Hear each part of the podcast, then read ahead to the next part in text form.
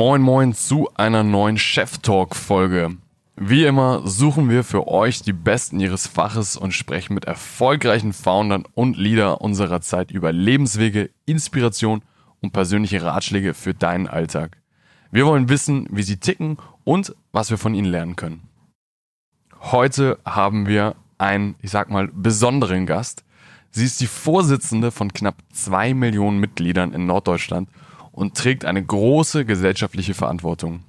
Kirsten Vers ist die evangelische Bischöfin von Hamburg und Lübeck.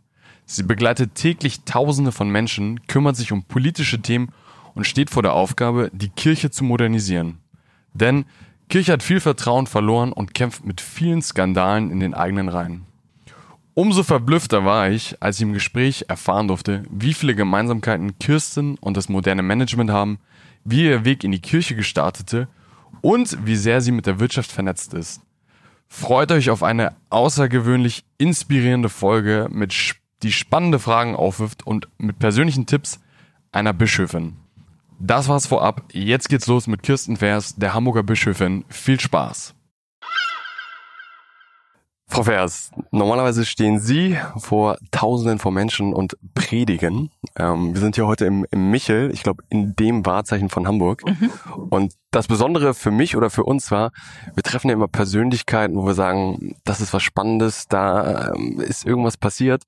Und ich habe mir ehrlicherweise viele Gedanken gemacht, weil eine Bischöfin ähm, eins zu eins interviewen, kennenzulernen, das war, das war, das war sehr interessant für mich von den Gedankengängen was sind die Themen eigentlich? Und wir versuchen eigentlich aus jedem Gespräch etwas von ihnen zu lernen und zu sagen, okay, wie war ihr Leben eigentlich? Und die Frage, die mich beschäftigt hat, wie wird man eigentlich Bischöfin? Ja, ganz bestimmt nicht, indem man sich das vornimmt, das kann ich Ihnen sagen, sondern es ist tatsächlich so, dass ähm, im Laufe eines Lebens man ja oder des Berufslebens als Pastorin ähm, in der Tat dann die Themen mitgesetzt sind für einen selber. Und ich war ähm, eine ganze Zeit lang in der Nordelbischen Kirche noch zuständig für Organisations- und Personalentwicklung. Das heißt, wir wollten eine neue Kirche bauen und konstruieren, zusammen auch mit dem Osten. Und diese Architektur, wie man eigentlich ähm, Change Management Prozesse hinbekommt, wie man ähm, versteht, verschiedene Kulturen zusammenzubinden, das war eine ganz äh, oder langere Jahre meine Aufgabe. Dann ähm, bin ich hier in Hamburg in ähm, die ehrfürchtige St. Jakobi-Kirche gekommen und durfte da Hauptpastorin und Pröbstin sein. Und dann war nach dem Rücktritt von Maria Jepsen, ähm, ich war im vollen Flow in diesem in St. Jakobi und hatte ähm, Thema Europa zu packen, ähm, die, das Thema geflüchtete Menschen im Mittelmeer und so weiter. Es waren also viele Themen, die da in St. Jakobi ähm, gerade auch aktuell waren auch Kultur. Wir sind ja ein Kulturort in St. Jakobi mit dieser ganzen mittelalterlichen Kunst.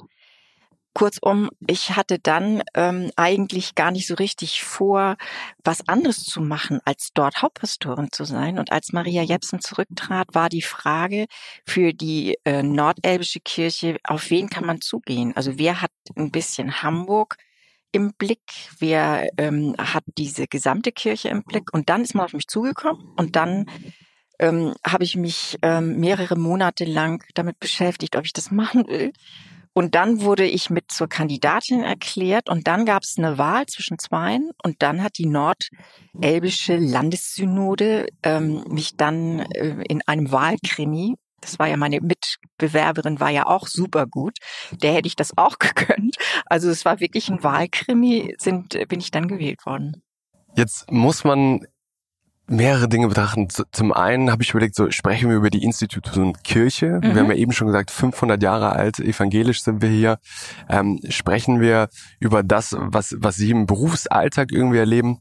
Und dabei kam mir der Gedanke, Sie sind ja eine Person, Sie, Sie repräsentieren ja ein, ein, ein Amt und mhm. die Kirche war ja in der Vergangenheit sehr viel Macht, sehr viel Einfluss und befindet sich gerade im Wandel. Und Sie haben eben viele wirtschaftliche ähm, Sätze, Change, Change Management und sowas genannt. Sie selber haben ja auch ein Buch geschrieben über Personalwesen, wo ich mich gefragt habe, wenn man, wenn man das Amt der Bischöfin bekleidet und man, es kommen, jeden Tag kommen viele, viele Menschen zu ihnen und fragen, also suchen nach Orientierung mhm. und fragen sie, wohin mit mir, was ist meine, was ist meine Richtung?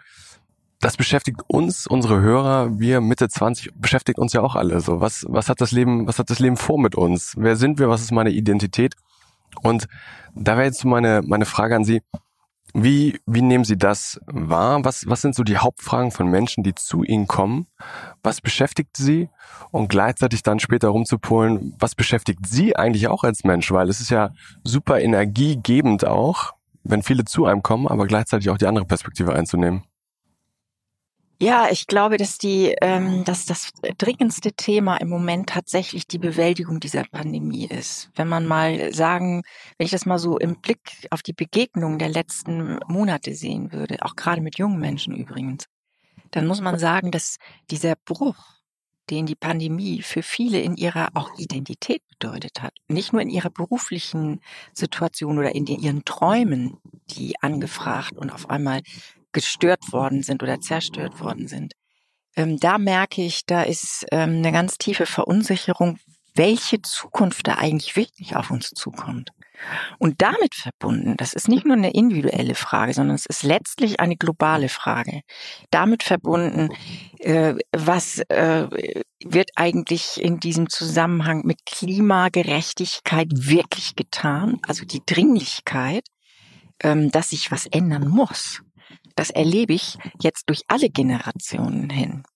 Also alle haben diese Beschäftigung jetzt ja nicht äh, zuletzt auch durch die persönliche Katastrophe oder die, die, die, die Landeskatastrophe mit den Überflutungen. Da war das natürlich nochmal in besonderer Weise präsent. Ähm, die, wie die Welt im Moment brennt, das erleben ganz viele. Es ist ein Gefühl von ähm, wir haben nicht mehr so, wir haben einfach nichts mehr richtig im Griff. Und da zu sagen, auch als religiöser Mensch, hattest du eigentlich je immer alles im Griff? Oder ist nicht letztlich unser Leben ein ähm, so kostbares, geschenktes Gut, dass, äh, dass jeder Tag zu gestalten deine Aufgabe ist? Und äh, das natürlich immer im Blick auf die Gemeinschaft zu tun. Also meine, meine Grundlagen wie ähm, als, als Christin sind, ist ja von vornherein, dass du immer in Verantwortung zu anderen ähm, individuelle Persönlichkeit sein darfst. Das, das ist immer, das Individuelle hat immer den Blick auf die Gemeinschaft. Und ich merke in ganz vielen Gesprächen, dass ähm, die, dieses Thema Leben und Sterben äh, Zukunft und ja Unsicherheit, was diese Zukunft bringt, die ähm, Einordnung, was ist eigentlich diese Pandemie, dass das die Leute total bewegt. Und sehen Sie, sehen Sie Unterschiede? Also Sie haben gesagt, das betrifft die Breite der Gesellschaft, aber sehen Sie, hm, für eine ältere Person ist das Thema Abschied nehmen viel mhm. präsenter als für eine junge Person, die mhm. wahrscheinlich eher mit Fragen rund um die Identität zu Ihnen kommt.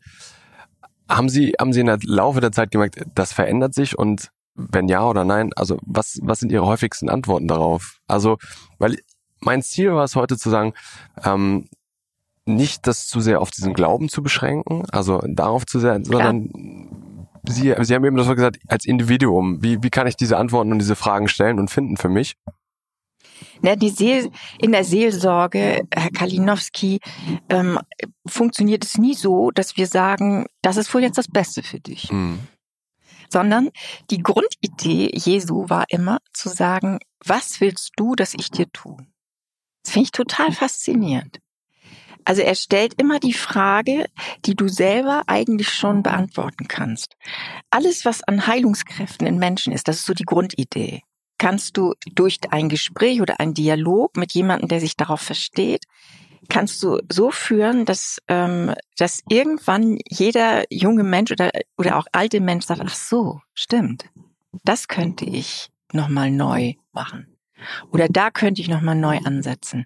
Und diese, die Grundidee, die mich treibt, ist, dass jeder Mensch zu allen Zeiten immer wieder neu anfangen kann. Mhm. Ähm, ich finde diese, diese Idee von ähm, oder diese, diese Glaubensaussage oder, oder mein tiefer Glaube, den das prägt, ist, dass ähm, immer wieder neu die Chance gegeben wird, etwas neu zu beginnen. Ich kann Menschen verletzt haben, und ich kann ähm, mich ihnen dann wieder irgendwie zuwenden und ich kann immer wieder neu anfangen. Das, das ist das absolut Faszinierende. Du wirst nicht festgelegt auf irgendeinen Fehler, den du mal gemacht hast. Vor mir selber, aber andere tun es ja vielleicht. Ja, aber das macht dich freier. Mhm. Das ist genau der Punkt. Freiheit eines Christenmenschen, weil du nicht abhängig bist von irgendeiner Macht, einer weltlichen Macht oder irgendjemandem anderen, auch einem Chef nicht, im Chef-Talk, sondern äh, es ist tatsächlich eine ganz eigene ähm, ein ganz eigenes Geliebtsein, wenn man so will. Das klingt jetzt so theologisch, aber du bist eben als einzelnes Geschöpf und als würdiger Mensch per se ein geliebtes Wesen. Und diese diese Botschaft in einer äh, in einer Gesellschaft immer wieder zu vermitteln, in der dermaßen viel Abwertung passiert, in der wir im Netz tobende Hasstiraden finden, in dem äh, innerhalb von Sekunden Leute wirklich gemobbt, ge erniedrigt, gedemütigt werden können, ist die Zeitansage schlechthin. Das stimmt, das stimmt. Jetzt gibt es das, das Thema, ich würde den Sprung machen zum, zum mhm. Thema Netz, ähm, Kirche, Digitalisierung.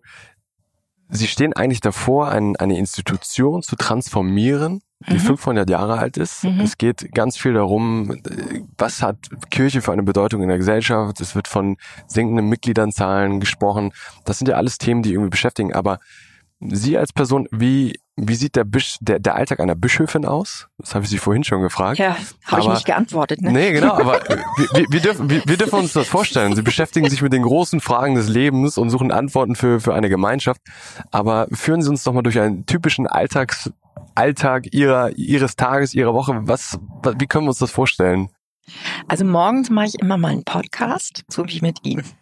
Tatsächlich ist das äh, jetzt in den letzten Monaten ähm, relativ oft so. Dann ähm, wird äh, besprechen wir in unserem Team, was sind eigentlich heute, was ist heute oder was ist in den nächsten Tagen dran? Worauf müssen wir uns genau vorbereiten? Was ist gesellschaftlich im Moment dran? Dann ähm, gucken wir, wie werden eigentlich ähm, die Predigten, die Auftritte, wenn ich das jetzt mal in Tüdelchen sagen darf, also die Grußworte, welche Schwerpunkte müssen die haben? Wenn ich jetzt über Synagogen zum Beispiel, äh, über einen Künstler rede, der Synagogen rekonstruiert auf, äh, hat, dann ist das ähm, ein Thema, wo wir sagen, der Anti, der, das Thema Antisemitismus muss vorkommen. Also ich muss die politische Position setzen, die sich aus dem Glauben heraus ergibt. Dann ähm, ist, ähm, dann gehe ich zur Videokonferenz Nummer eins. Die ähm, beschäftigt sich mit, ähm, irgendet, mit irgendeiner Sache, Leitungssache, die jetzt hier keinen interessiert. Nach anderthalb Stunden ähm, gibt es kurz was zu essen und dann geht's in die nächste Videokonferenz und dann in die dritte Videokonferenz. Am Abend hat man dann das Grußwort zu halten und vielleicht noch eine ähm, Aufnahme für per Video, weil ein äh, ganz schnell jetzt ne, jemand ganz schnell was wissen will über das Thema Klimagerechtigkeit. Das ist so ein Tag. Mhm. Also es ist ein sehr politischer Tag auch irgendwie dann. Ja, ich bin ja als äh, gläubige Christin in dieser Welt. Also es wird ja immer oft so angefragt, ähm, wie kann man denn als Kirche politisch sein? Und da sage ich, wir können gar nicht anders als politisch sein. Wie soll ich mich denn als ähm, mit einer Tradition, die sagt, du sollst den Fremden lieben, wie soll ich mich neutral verhalten zu einer Flüchtlingspolitik Europas, wie sie gerade ist? Also das, das hat für mich ganz unmittelbare Verbindungen. Und genauso ähm, ist es wichtig, nicht parteipolitisch zu sein, sondern das ist für mich als Bischöfin wichtig, alle, die für zu unserer evangelischen Kirche gehören, im Blick zu behalten. Und das ist die alte Dame, die versucht in St. Pauli irgendwie äh, mit Altersarmut zu überleben, genauso wie ähm, der Chef in einer in einem großen Unternehmen, der riesige Verantwortung zu tragen hat, hatte besonders in jetzt in Pandemiezeiten. Und ich fühle mich für beide zuständig. Und wie organisieren Sie Ihren Tag? Wie, wie, wie können wir uns Ihr, Ihr Team vorstellen? Wie viele, wie viele arbeiten da täglich mit Ihnen? Ist das, wie ist das durchorganisiert? Also ähm, beginnen tut das Ganze natürlich mit meinem Sport morgens, weil ohne ohne Joggen kann ich einfach gar nicht gar keinen klaren Gedanken fassen. jeden Morgen je, gehen Sie ja, joggen? Ja, ich gehe jeden Morgen. Wie lange? Na, also so lange wie wie die anderen mir das gewähren, äh, wie so lange wie man mir ähm, morgens einen Termin frei hält.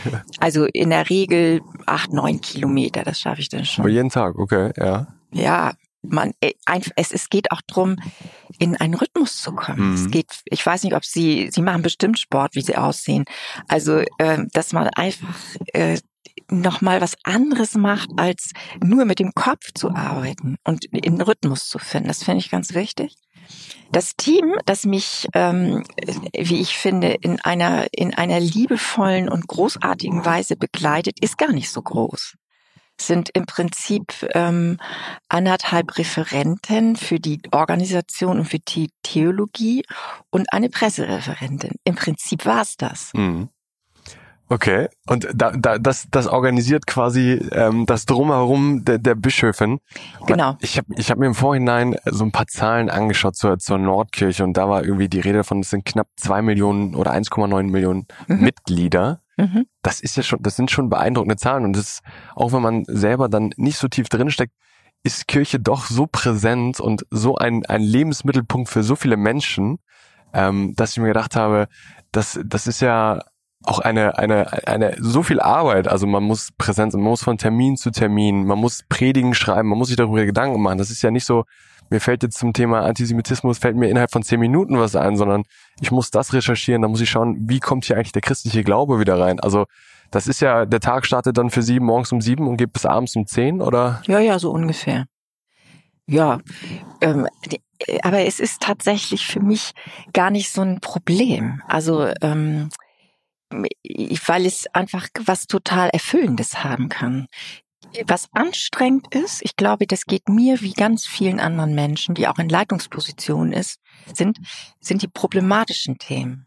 Also wenn, wenn es diffizil wird, wenn Konflikte da sind, wenn ich in einer Videokonferenz merke, hier, ähm, hier ist richtig eine, ein großes Problem und wir kriegen uns nicht verbunden. Also man kriegt keinen Kontakt das sind die wirklich anstrengenden Punkte, denn da hat man manchmal anderthalb Stunden, die anstrengender sind als ein ganzer zehn Stunden. Denn ähm, Sie müssen sich ja vorstellen, ähm, in diesen vielen Stunden habe ich, äh, darf ich ganz viele Begegnungen erleben darf ich ganz viele Dialoge führen. Das ist doch großartig. Und ähm, mit Menschen in Gespräch zu sein, heißt ja immer auch nicht nur zutexten, sondern, ich meine, das würde mich nämlich bei Ihnen interessieren, auch mal hinhören, wie zum Beispiel Sie jetzt äh, in Ihrer Situation eine Pandemie erlebt haben. Ich bin jetzt fast 60. Wie ist es eigentlich für Sie? Da ist ein Jahr eine ganze Menge. Auf jeden Fall, auf jeden Fall. Ich, ich glaube, ähm, ich nenne es mal meine Generation, das haben Sie Anfang gesagt, das Thema Träume. Ja. Zu sagen, ich bin jetzt hier ein Jahr, anderthalb Jahre, bin ich irgendwie eingeschlossen. Viele können irgendwie nicht zur Uni gehen. Die, die anderen haben irgendwie erstes Praktikum oder die ersten Berufsjahre und kennen ihre Kollegen gar nicht wirklich, weil sie sagen, wir machen das erst vom Homeoffice. Ich glaube, für viele Menschen und auch so persönlich überdenkt man vieles nochmal. So, wo befinde ich mich hier eigentlich gerade und ist es das, wofür ich irgendwie leben will und erfüllt mich das? Und Sie haben ein schönes Stichwort gesagt, ähm, das ist das Thema Begegnung. Und ich glaube, in, in einer zunehmenden digitalen Welt merkt man, ich persönlich auch, wie diese Begegnungen mit Menschen fehlen es gibt Menschen, die können damit gut umgehen, aber ich glaube, da können wir jetzt über Zahlen reden. Unsere Gesellschaft war noch nie depressiver, würde ich sagen, als, als irgendwie genau. nach der Pandemie. So, also das heißt, wir sind extrem einsam. Ich habe vor Richtig. ein paar Tagen habe ich mit jemandem gesprochen, ähm, auch einem einer Gründerin, die gesagt hat, die das Startup, das soziale Startup, was das Thema Einsamkeit löst. Absolut das, also das beschäftigt uns. Und ähm, nochmal auf das Wort Begegnung zurückzukommen. Sie haben gesagt, Sie treffen viele Menschen und Sie sind äh, Expertin im Bereich Personalwesen. Mich interessiert, da wir viel über Soft und Hard Skills sprechen, was fällt Ihnen bei Menschen schnell auf? Worauf achten Sie bei Begegnung bei Ihrem Gegenüber und wie erkennen Sie einen Menschen? Hm ich weiß, dass ich immer nicht auf Ihre Fragen antworte, weil Sie so schöne Fragen stellen, bei mir so viel auslösen. Einmal zurück zu dieser Einsamkeit. Ich glaube, dass das das Thema im Moment dieser Gesellschaft ist. Nicht durch die Pandemie nochmal stark, stärker im Blick genommen und es war immer das Alt und Einsam. Was ich lerne, auch jetzt durch Gespräche wie diese, ist, ähm, was eigentlich Einsamkeit für junge Menschen auslö äh, ausmacht. Dass es nicht nur Kontakt zu anderen ist, sondern dass es auch Identitätsfragen ist. Denn eine Begegnung heißt ja, dass ich im Gegenüber zu jemandem anderen auch ich werde. Das ist immer wieder ein neuer Prozess. Also jede Person verändert sich durch Begegnungen, weil man vor einfach Neues lernt. Man bekommt Feedback auch zu seiner eigenen Feedback, Identität. Wie richtig. werde ich wahrgenommen? Und, und es gibt nichts Schlimmeres für, für einen Menschen, keine Resonanz zu haben. Also wenn man in einem resonanzlosen Raum wohnt oder lebt, das ist ja auch nachgewiesen, denn, denn dieses, wenn man nur auf sich selbst zurückgeworfen ist, und das ist das Kennzeichen der Pandemie gewesen, nur auf sich selbst zurückgeworfen sein, ähm, da verdorrt man innerlich. Und ähm, wenn man dazu jetzt mal theologisch ähm, aufnimmt, wenn man sich hier jetzt im Michel befindet, den Gemeinschaft zu haben, die diesen Resonanzraum im größten und schönsten Sinne herstellt, sagt, ich bin als Mensch ähm, erkannt, gesehen, aufgenommen, äh, anerkannt. Und ähm, jetzt nochmal auf Ihre e-, Ebenfrage zurück. Ähm, ja, wenn man ähm, mit Menschen zu tun hat, ähm, dann ist eigentlich für mich am schnellsten erfassbar, wenn äh, an den Augen und ähm, an eigentlich an Gesichtsausdruck, wie sehr jemand bei sich ist. Mhm. Verstehen Sie, was ich meine? Mhm. Also ob man so fliegt. Unsicherheit, abgelenkt. Unsicherheit, das merken Sie eigentlich sofort, wenn Sie jemanden ins, äh, ins Gesicht gucken. Und ähm, deshalb waren diese Masken ja auch so bedrückend. Guck mal, gerade für Kinder. Da, da, das, ich, das habe ich von den Kindern gelernt, dass die ähm, auf einmal total verunsichert waren, Menschen nur noch so zu sehen. Also ist, man braucht eigentlich das Gesamte und ähm, was so Ausstrahlung eines Menschen ausmacht. Haben, haben Sie das gelernt? Konnten Sie das von Anfang an? Weil wir haben auch vorhin darüber gesprochen, wenn Sie in einer Kanzel stehen und die Weihnachtspredigt vor über 3000 Leuten halten, dann muss man allein schon mit Körpersprache präsent sein und, ja. und eine Ausstrahlung haben. Und es gibt Menschen, die sind rein physisch irgendwie zwei Meter groß und sehr präsent. Aber es gibt auch Menschen, die müssen sich diesen Raum nehmen. Sagen Sie es ruhig, dass ich nur 1,60 groß bin. Sagen Sie es ruhig. Darauf wollte ich gar nicht hinaus. Scherz. Aber haben, haben Sie das gelernt? Haben Sie das mit der Zeit? Naja, schon. Also ähm, ich habe, ich glaube, ich war immer schon jemand, die dadurch, dass ähm, das gesungen, dass ich gesungen, also auf Bühnen gestanden habe, sage ich jetzt mal so, dann hat man einfach eine gewisse Präsenz, weil du willst ja was erreichen, du willst ja andere ansprechen. Aber es habe ich schon auch im Bischofsamt besonders lernen müssen. Also eine, vor einer Fernsehkamera zum Beispiel zu stehen und du weißt, dahinter sind irgendwie eine Million Menschen, die gucken zu. Das, ähm, das, da braucht man schon eine ganze Menge Adrenalin. Das braucht man, um auch wirklich ähm, jemanden, also Resonanz zu erzeugen. So geht, darum geht es ja. Und es ist interessant, was, dass ich es nochmal in Zusammenhang mit so einer Predigt äh, ansprechen. Denn wenn ich hier in der, auf der Kanzel stehe, das ist ja auch der Sinn der lutherischen äh, Idee der Kanzel, die ist nämlich direkt in der Gemeinde. Sie ist nicht oben, sie ist in der Gemeinde, damit man auch Gesichter sehen kann. Also äh, sie, man hat irgendwie im Auge das andere, dass es in anderen was auslöst. Und damit ist Predigt eben nicht nur so ein Monolog, den, oder hoffentlich nicht, den andere nicht interessieren, sondern es ist letztlich auch eine Form von Kommunikation, die was sehr Gegenseitiges hat. Mhm. Wenn wir über Begegnungen sprechen und Sie von der Frau in St. Pauli bis zum erfolgreichen Geschäftsführer, Geschäftsführerin im Unternehmen sprechen, ähm, Sie sind ja auch in Hamburg und im Umland sehr gut vernetzt und das fragen wir viele unserer Gäste, ähm, weil es, wir, wir suchen immer alle nach, nach dem richtigen Weg, nach Mustern, die wir irgendwie adaptieren können. Sehen Sie ich nenne es jetzt mal auch ganz bewusst, bei erfolgreichen Menschen sehen sie Muster, wo sie sehen, das sind, das sind, das sind wiederkehrende Muster und vielleicht können wir, ich, unsere Hörer, was kann man von dem mitnehmen? Was sagen sie? Das beobachten sie? Das, das sind Dinge, die man, die dann adaptieren kann. Gibt es Dinge, die man auch nicht lernen kann? Also ich glaube, dass die erfolgreichsten Menschen ehrliche Menschen sind. Also dass die ähm, schon natürlich eine hohe also Fachkompetenz setze ich jetzt mal voraus. Aber dass, ähm, dass diejenigen, die ausstrahlen, in der Authentizität ausstrahlen und sagen, auch mal sagen können, im Moment weiß ich hier jetzt nicht weiter, können Sie mich mal beraten. Also sich beraten lassen können, äh, authentisch ähm, Rückmeldung zu anderen geben und ich würde das immer so in so einem Schlagwort zusammenfassen. Das ist auch so eine Art Grundprinzip bei mir immer gewesen, dass man sagt Würdigung als Leitungsprinzip. Also niemals die Würde eines anderen Menschen antasten. Das ist immer so leicht gesagt kann aber, gerade wenn es äh, in Leitungskontexten auch ja ein Gefälle gibt oder ein Hierarchiegefälle gibt, ganz schön schnell passieren. Und diese, äh, da bin ich ganz, äh, ich glaube, dass die erfolgreichsten Menschen ein hohes Sensorium haben für die Grenzen, äh, die andere, die andere möchten, dass sie geachtet werden.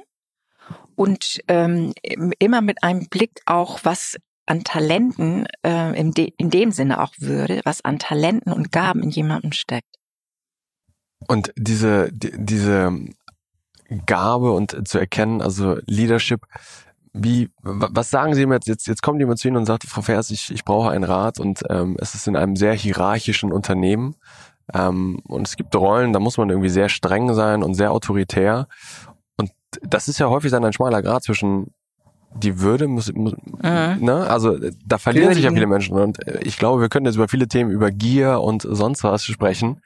Ähm, wie, was geben Sie dieser Person für einen Rat? Die sagt, ich weiß da nicht weiter, aber es wird von mir wir alle spielen ja gewisse Rollen in verschiedenen Situationen.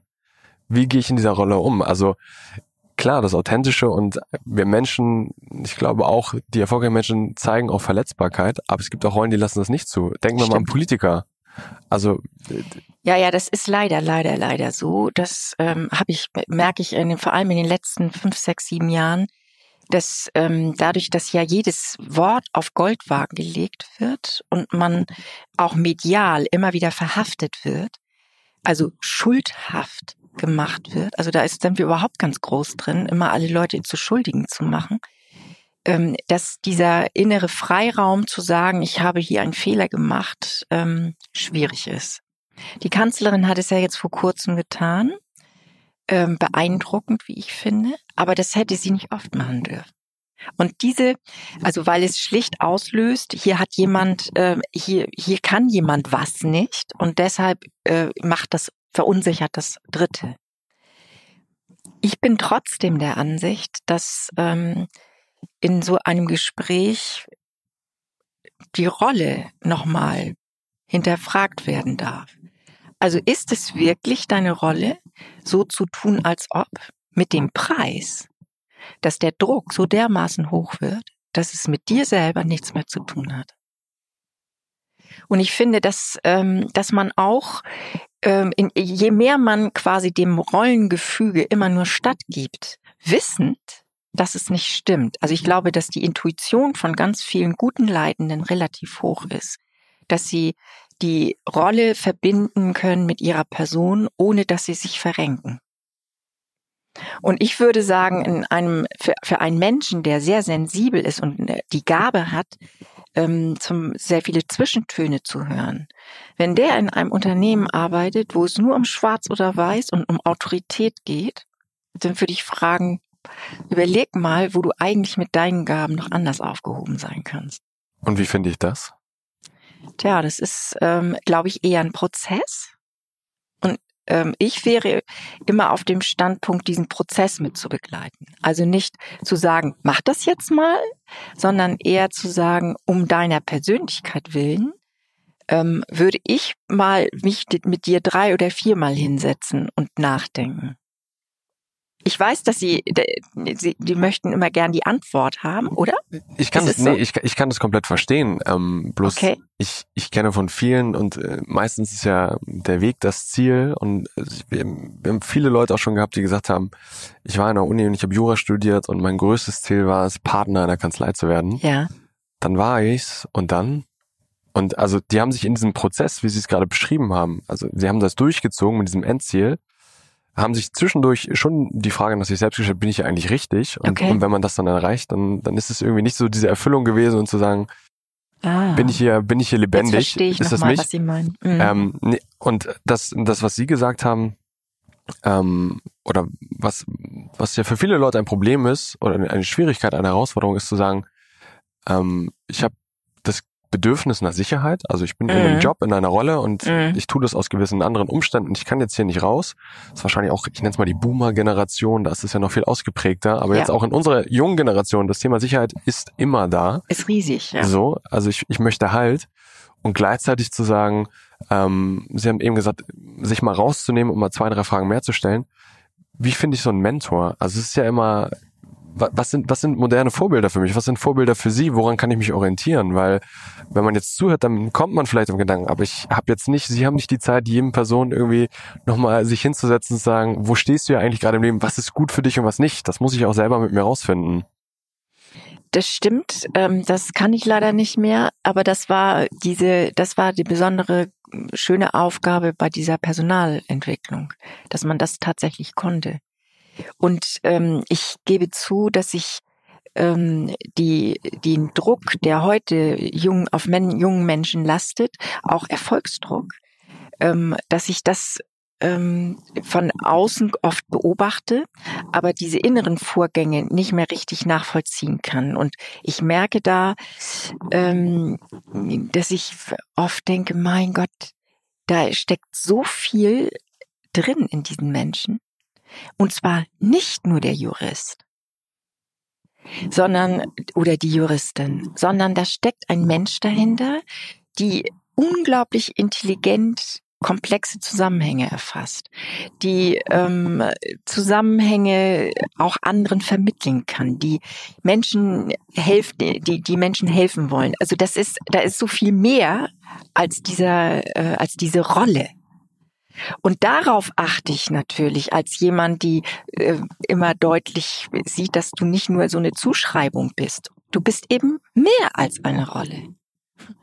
Und ähm, wie vielleicht sollten wir darüber mal mit einem Start-up-Gruppe intensiver ins Gespräch gehen, fällt mir ein. Weil die Frage ist doch eigentlich, ob ich eine Gründerin oder Gründer bin oder Unternehmer oder ich möchte das mal werden, leitet ja auch immer zu der Frage, was ist meine Aufgabe dann im Unternehmen? Weil also Ja. Organisationen funktionieren so, es gibt Menschen, die sind sehr, sehr gut in einer Sache und die sind dann auch drin, aber ist es meine Aufgabe als, als Leader eigentlich das Potenzial der Menschen, der Menschen zu erkennen und nicht also in der Rolle, das, was Sie gesagt haben, das ist Voraussetzung Nummer eins, das sind Fachspezifikationen, der ist gut darin, aber gleichzeitig zu schauen, was ist, was treibt diese Person an? Und ich glaube, da, Genau. gibt, da gibt es eine neue Generation von, von, von Startups, gerade im sozialen Bereich. Ähm, Mhm. Das ganze Thema Klimawandel ist extrem Genau. präsent. Und stelle ich in Zukunft, stelle ich aufgabenspezifisch ein oder finde ich einen Menschen, der für Arbeit brennt, für ein Thema brennt und finde dann eine Aufgabe für ihn? Beides. Sie brauchen in einem Unternehmen beides. Bin ich absolut überzeugt. Also es braucht die ähm, Motivierten, die meist ja auch ein bisschen Chaos verursachen, aber die quasi immer den neuen Gedanken haben und die diesen Wagemut haben. Und es braucht die Organisierer. Es braucht die, die die ähm, Wagemutigen in Strukturen bringen. Und äh, als guter Unternehmer, glaube ich, braucht man einen Blick, dass beides in einem guten Gleichgewicht ist und ähm, alles dafür zu tun, dass deren ähm, Besonderheit ähm, richtig zum Guten des Gesamten wird. Das ist gar nicht so einfach. Ich glaube, da, das, das heißt auch, dass ich mich im Leadership zurücknehme, damit die anderen manchmal gut sein können. Mhm. Und dann, dann sind wir wieder beim Thema Rolle. Und was, was ist meine eigene Motivation? Wollen die Menschen gesehen werden? Sie wollen Anerkennung haben? Klar. Das ist, also das ist ja der, der, der, der Das will nicht jeder. Also wenn man mal genau hinguckt, dann ist, äh, gibt es die, ähm, die brillieren, die ähm, auch viel, ähm, die attraktiv sind, die anderen ganz viel, ähm, die die richtig überschießen vor Ideen und die natürlich eine hohe Aufmerksamkeit haben, weil es ähm, andere anregt. Und es gibt die anderen, die sind die Arbeiter im Weinberg, nenne ich die jetzt mal. Die nehmen solche Ideen auf und fangen an, daraus ganz fein detailliert einen richtig guten Plan zu bauen.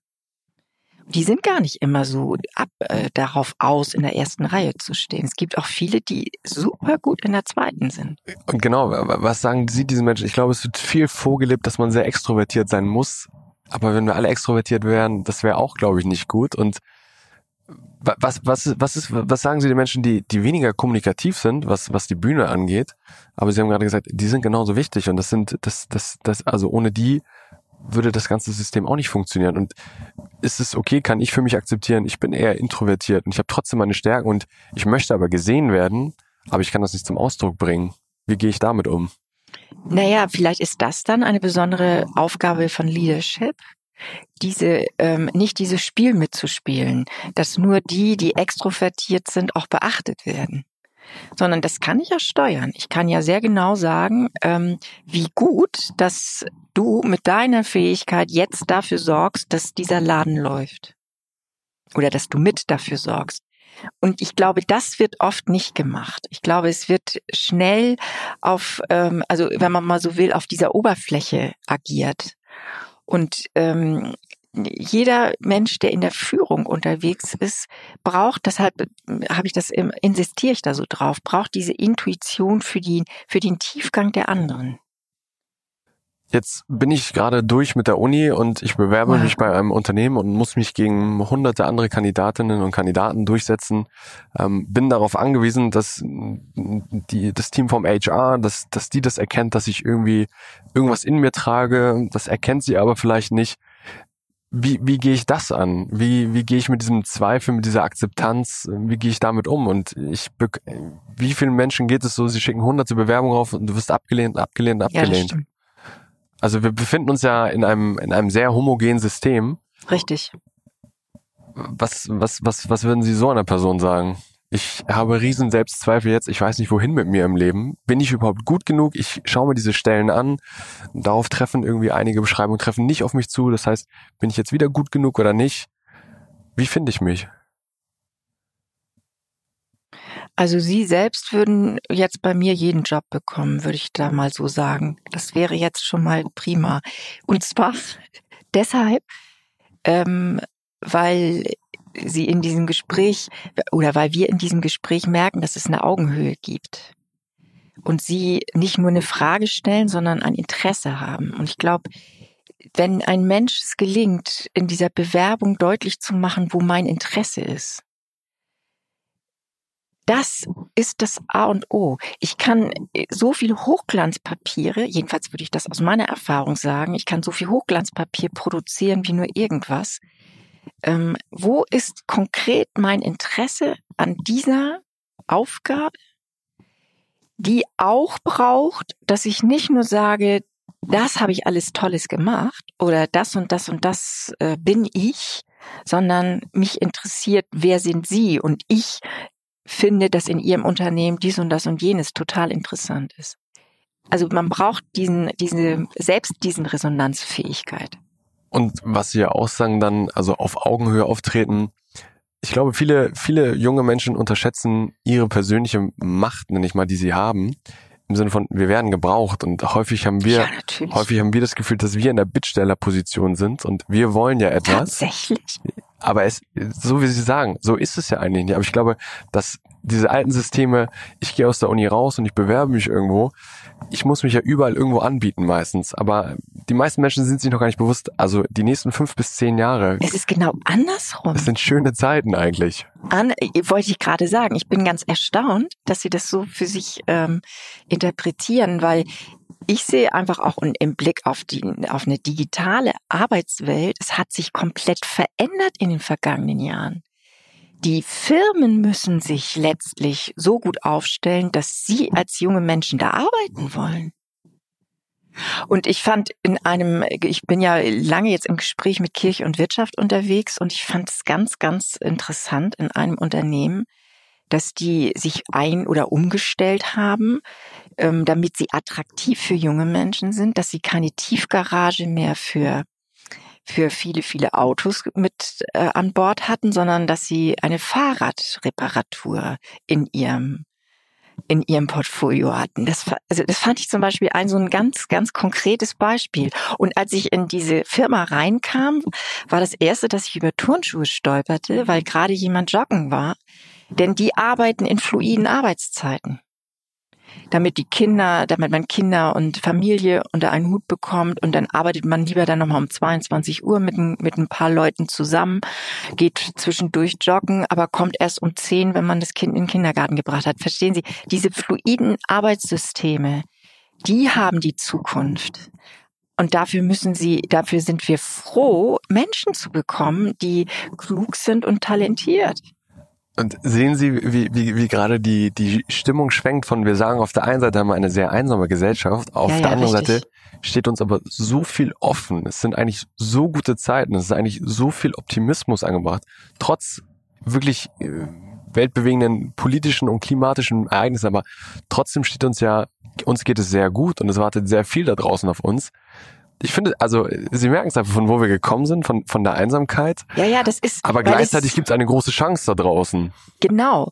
Sie haben vorhin den Begriff, und das gehört ja mit dieser Einsamkeit zusammen, den Begriff der Depression benannt. Und der sagt ja tatsächlich niedergedrückt. Und im, ähm, in der, und Martin Luther hat das mal, das ist ein uralter Begriff, aber ich finde den so sprechend, aktuell sprechend, der hat von dem sich selbst verkrümmten Menschen gesprochen. Also, wenn man sich das mal richtig körperlich vorstellt, dann heißt das, man hat nur noch den Blick auf den eigenen Nabel, so, aber man sieht auch keine Perspektive mehr. Du guckst immer nur auf deine Füße, aber nicht, wo der Weg ist. Und das heißt, diese, diese Fixierung und die, oder dieses in sich Verbogene, das ist tatsächlich ein Gesellschaftsphänomen. Und äh, unser Gespräch jetzt macht mir nochmal deutlich, und das nehme ich richtig mit für die nächsten Monate, wie kriegt man die Aufrichtung wieder hin?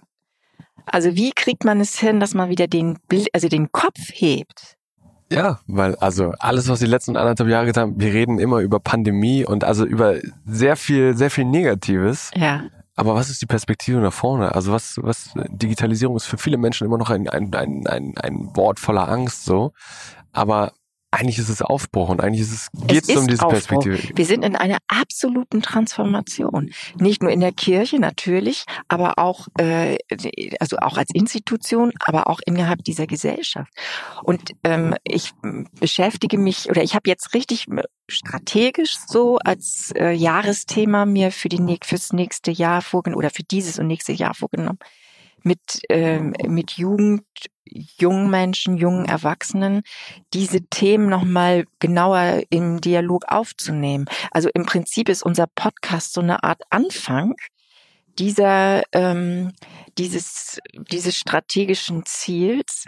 Wie können wir als Kirche unterstützen, dass die, dass junge Menschen nicht in diesen Einsamkeiten verharren? Und ähm, wie nötig das ist, zeigt mir dieser, dieses Gespräch mit Ihnen. Und ich bin jetzt noch nicht so, habe noch nicht so richtig den Stein der Weisen, wie es denn konkret. Aber das haben Sie ja selber schon gesagt, das ist der Prozess. Also Genau. in Dialog treten, Begegnung schaffen. Ja, das müssen wir jetzt mal machen. Das machen wir. Also das wäre jetzt äh, wunderbar, wenn wir das fortsetzen in einer Form der, der also mit mehreren zusammen, weil es, ähm, weil ich glaube, dass, dass die kirchliche Institution eine ganz, ganz wichtige Aufgabe hat.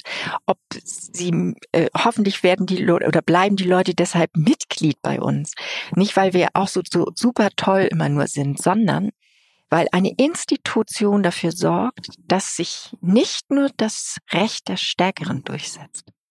Wir gucken immer auch auf die, das ist unsere Aufgabe, immer auch auf die, die jetzt nicht so brillieren, denen es im Moment mal nicht so richtig gut geht, die, ähm, die wirtschaftlich an, äh, an der Grenze sind, die psychisch an der Grenze sind.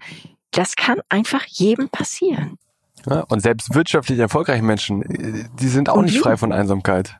Und, und wie? Und äh, Denn das haben wir, das war in den vergangenen Monaten zu merken, Entscheidungen zu treffen, die ja wirklich für Menschen was ausmacht. Es ist, es löst was aus, wenn man auf einmal aus Kurzarbeit aussteigen muss, weil es nicht mehr geht. hm. ja, wenn ich wenn ich die letzten 20, 25 Minuten zusammenfassen müsste, dann sind bei mir eigentlich die Punkte hängen geblieben von von Ihnen.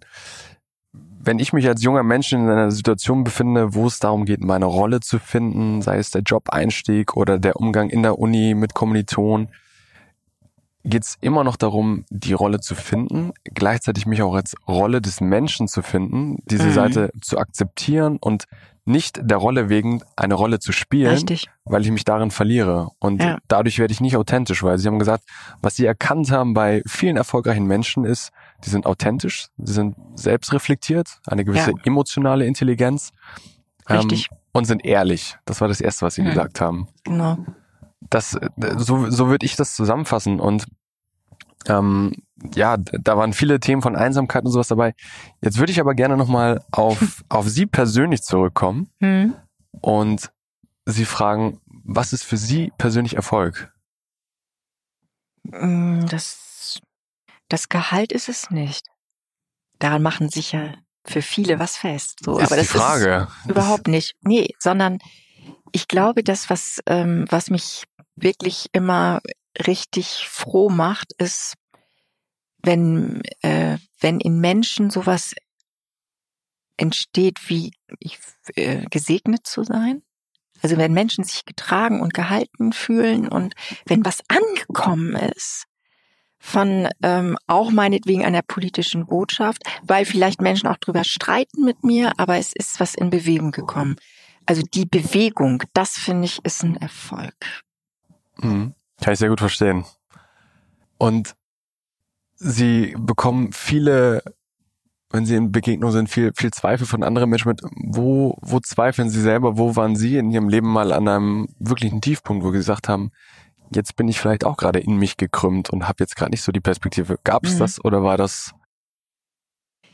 Ja, das ähm, war so ist noch, sogar noch gar nicht mal so lange her. Das ähm, Sie wissen ja vielleicht, dass ich mich in der auch bundesweit in der EKD sehr intensiv beschäftige mit Aufarbeitung von sexualisierter Gewalt, die ja grausam äh, auch in den in den Räumen von Kirchengemeinden in den 80er, 90er Jahren stattgefunden hat. Und ähm, ich ja sehr intensiv mit Betroffenen im Gespräch bin, eigentlich schon seit über zehn Jahren. Also das macht, das hat schon was mit mir gemacht, weil es ähm, ein traumasensibel ist das Stichwort, weil man einfach merkt, ähm, wie schnell eine Institution zu so einer Behörde wird, die auch manche in ihrer Verletztheit immer wieder verletzen kann. Und das ähm, wird ja im, in den Medien durchaus sehr sehr krass beschrieben im Sinne von die Kirchen kriegen es nicht auf die Reihe oder so. Und ich beschäftige mich wirklich seit Jahren damit, wie man opfergerecht aufarbeiten kann und auch Opfern ähm, und betroffenen Menschen gerecht werden kann, indem man sich auseinandersetzt und nicht indem man das nicht tut. Und das ähm, wird medial mir oft sehr, sehr, sehr stark runtergeschrieben. Und das hat mich schon verzweifelt gemacht.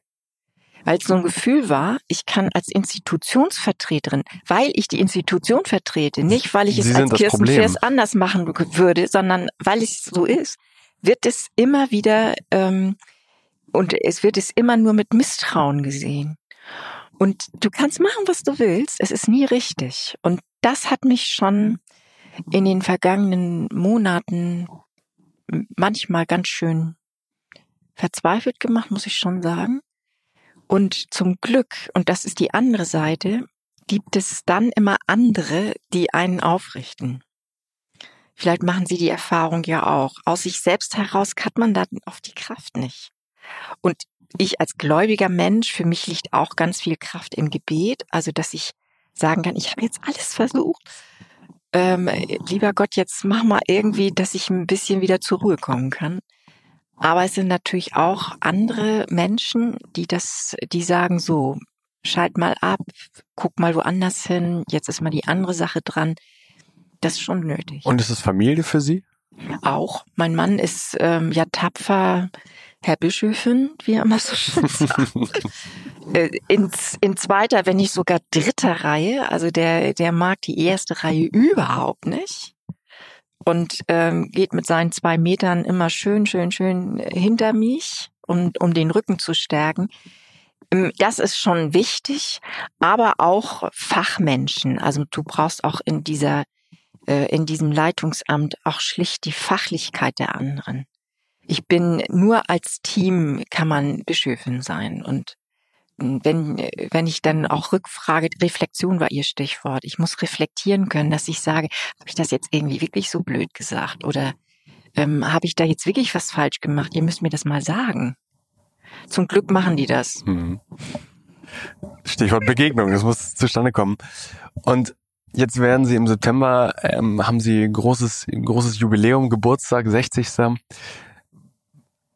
an einem Tag wie, wie, wie den 60. Geburtstag, was, oder auch heute, was, was würden Sie Ihrem 20-jährigen Ich sagen? Wenn Sie, wenn Sie, wenn Sie der jungen Kerstin Vers irgendwie drei Tipps mitgeben müsste, wie sie sich vorbereitet, was sie erwartet, was, was wären das für drei Dinge? Tapfer weiter Theologie studieren. da war ich nämlich auch so zwischendurch mal so am Schwanken. Ähm, die Seelsorge in den Fokus setzen nicht nur die Seelsorge zum Einzelnen, sondern die öffentliche Seelsorge. Das habe ich nämlich wirklich gelernt, dass es um Öffentlichkeit dabei auch geht. Also öffentlich sagen, was man gemerkt und verstanden hat. Und als drittes nicht mit dem Singen aufhören, denn das habe ich jetzt. Das können Sie ja wieder anfangen. Ja, ja, ich glaube Während auch. Während des Joggens morgens vielleicht. Und äh, das möchte man, das möchte wirklich keiner. Aber die, ich habe ja viel Jazz und, und äh, Gospel und so gesungen und das habe ich jetzt über Jahre nicht mehr gemacht. Und ähm, das war, finde ich, ein Fehler. Mhm. Und dann noch, noch eine weitere Frage. Die drei Dinge, die gesagt haben, jetzt sind Sie die Bischöfin und jetzt äh, treten wir mal, jetzt Sie als Bischöfin, wenn es eine Person auf der Welt gäbe, mit der Sie gerne mal tauschen würden, welche Person wäre das und warum? Mit der man tauschen würde. Für einen Tag, für eine Woche. Hm. Interessante Frage. Sie müssen das jetzt schneiden, weil ich jetzt richtig nachdenken muss. Maren wählen. Das, das, das könnte ein politisches Amt sein, das könnte auch ja, sein. Ja, ja, ja, ist schon klar. Ähm, ehrlich gestanden habe ich im Moment zu viele, also es liegt nicht daran, dass mir keine einfällt, sondern dass mir zu viele einfallen. Also ähm, mit wem ich mal einen Tag tauschen möchte, weil es mir auch, weil ich das auch eine interessante Perspektive fand, immer, ähm, ist mit äh, dem Bundespräsidenten zum Beispiel. Wir kennen uns ja auch vom Kirchentag. Also das fand ich immer interessant, wie der wir müssen im Gespräch bleiben, hm. als äh, so eine Art Credo ja. gesetzt hat. Ich würde ähm, schon auch mal einen Tag tauschen wollen mit ähm, äh, Mrs. Harris in den USA. Warum? Naja, weil sie natürlich ähm, eine, ein neues Amerika repräsentiert. Ähm, weltgewandt, aufgeschlossen als Frau in einem solchen Leitungsamt mit der Option, schon auch als Präsidentin zu fungieren, nicht nur die zweite zu sein, sondern wirklich die Position zu behaupten, ähm, mit einer Frische und einem Humor. Das hat mir, die gefällt mir gut. Mhm. Also insofern wäre das auch so ein Wunsch. Ja. Und ich würde auch mal äh, mit jemandem aus ihrer Start-up-Gruppe mal tauschen wollen. Vielleicht fällt Ihnen jemand ein, dann machen wir da gerne ein Intro. Vielleicht kriegen wir das ja wirklich hin. Ja, ja, also im Sinne von mal ja. an Bord der Gedanken genau, der anderen genau. gehen. Das fand ich jetzt richtig eine schöne, schönes Gespräch dafür, dass man da äh, sich gedanklich perspektivisch dass man sich gedanklich öffnet. darauf einstellt. Ja, so ja, ist es. Ja, ja. Und vorletzte Frage oder vorverletzte Frage. Ähm, gibt es, gibt es, gibt es eine Sache, wo Sie sich als Mensch missverstanden fühlen? Wo Sie sagen, wir haben viel über Selbstreflexion gesprochen, aber es geht ja auch immer darum, wie sehe ich mich selber, wie sehen andere mich, wo Sie sagen, so, da fühle ich mich komplett missverstanden. Ich bin ja äh, erstmal so grundsätzlich ein optimistischer und sonniger Mensch, so und hab, ich lache auch gerne und bin humorvoll. Ähm, aber es, ich fühle mich dann immer ein bisschen, finde das immer ein bisschen komisch, wenn Leute sagen, sie ist so nett und hat keine Kanten. Das war mal in einem allerersten Porträt, ich glaube in der Taz oder so, die Bischöfin ohne Kanten. Da habe ich gedacht, hm, stimmt nicht. Also da, ähm, ich kann schon meine Position auch klar formulieren. Ich bin vielleicht nicht so aggressiv. Ich habe nicht so eine hohe Durchsetzungsaggression, die ja manche dann auch, also manchmal braucht man die ja auch, aber ich glaube schon, dass ich klare, äh, klare Sprache kann. Mhm. Okay, ja, sehr interessant. Und kommen wir zur vorletzten Frage. Wir sind jetzt am Ende des Gesprächs. Was haben Sie für einen Appell an die junge Generation? Was, was wollen Sie uns, was wollen Sie uns allen mitgeben?